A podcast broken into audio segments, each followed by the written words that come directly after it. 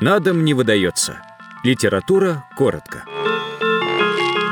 Подкаст электронекрасовки из студии театрального искусства. Василий Каменский об Александре Куприне. Фрагмент книги «Путь энтузиаста». Читает Анатолий Соломатин.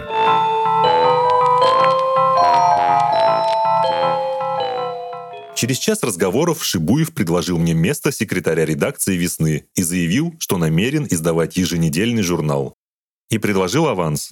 Вот он какой этот Шибуев. Словом, через два часа я спускался от него по лестнице, как пьяный. Не знал, в какую сторону двинуться на улице от всего, что случилось. Так я стал писателем и секретарем редакции «Весны». И кругом действительно веяло сочной ароматичностью весны до головокружения. Жизнь вела, накручивала толстый смоляной канат. И как баржа за пароходом я тянулся на этом канате за могучим шествием времени по реке бытия. Ну, тут произошло такое, что пером не опишешь. Одним словом пошел. В двух словах действовал энергично. В трех жизнь строил фундаментально. Сидел за тем редакционным столом, за которым принял меня Шибуев. С левой стороны лежала пачка альманаха «Весна», с правой — груда вышедшего иллюстрированного еженедельного журнала «Весна», конце коего значилось «Издатель Н.Г. Шибуев, редактор В.В. Каменский». Шибуев близко дружил с многими писателями и широко с ними знакомил, наворачивая на мою голову, как чалму, обильные комплименты. За короткое время познакомился с Леонидом Андреевым, Куприным, Сологубом, Александром Блоком, Михаилом Кузьминым, Алексеем Ремезовым, Чуковским, Петром Пильским, Скитальцем, Бацановским, Городецким. У всех бывал, чтобы получить материал для журнала, и тут же на квартирах платил гонорар. А раз гонорар, значит меня принимали с искренним почтением и непринужденной веселостью.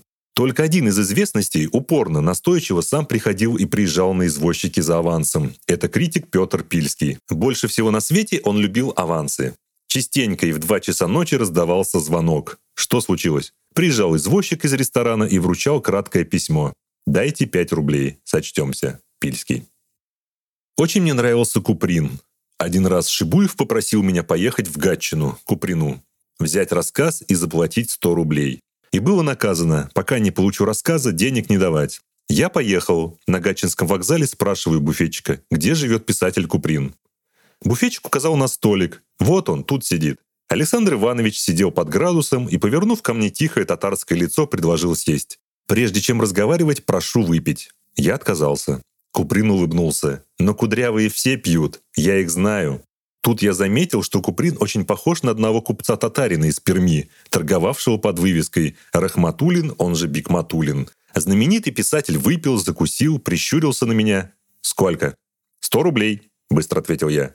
«Не о том речь спрашиваю. Сколько лет?» «Двадцать три». «Превосходно. Все впереди. Весне мне очень понравились ваши стихи в кабаке». Я просиял. «Благодарю». Что тут благодарить пустяки? Я это к случаю, не люблю декадентских мистических стихов, а у вас этого нет. Декаденты сочиняют фиолетовые руки. Противно. В руках мускульная сила человека. Мы поднялись из-за столика, и Куприн вдруг в упор. «Дайте 25 рублей, должен буфетчику». Помнишь, Шибуевский наказ заволновался, не знал, что делать.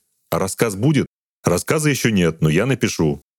С грустью отдал 25 рублей. Пошли. На улице все почтительно раскланивались с Куприным. Дома такая тихая одноэтажная квартирка. Куприн познакомил с женой и девочкой-воспитанницей. Сели за вечерний чай в угловой комнате с большим старинным диваном. Подумал, вот как живет Куприн, очень тихо. И тихий он человек, медленный, коренастый, с бычьей шеей и сильными руками. Дома он оказался трезвым и пил квас. А когда узнал, что я был актером, ожил, развеселился. Я ведь тоже был в актерах. И давай рассказывать разные приключения, схожие с моими по части голодовок. Превосходно он рисовал типы провинциальных актеров в клетчатых костюмах. Особенно смешно было слушать о трагиках, любовниках.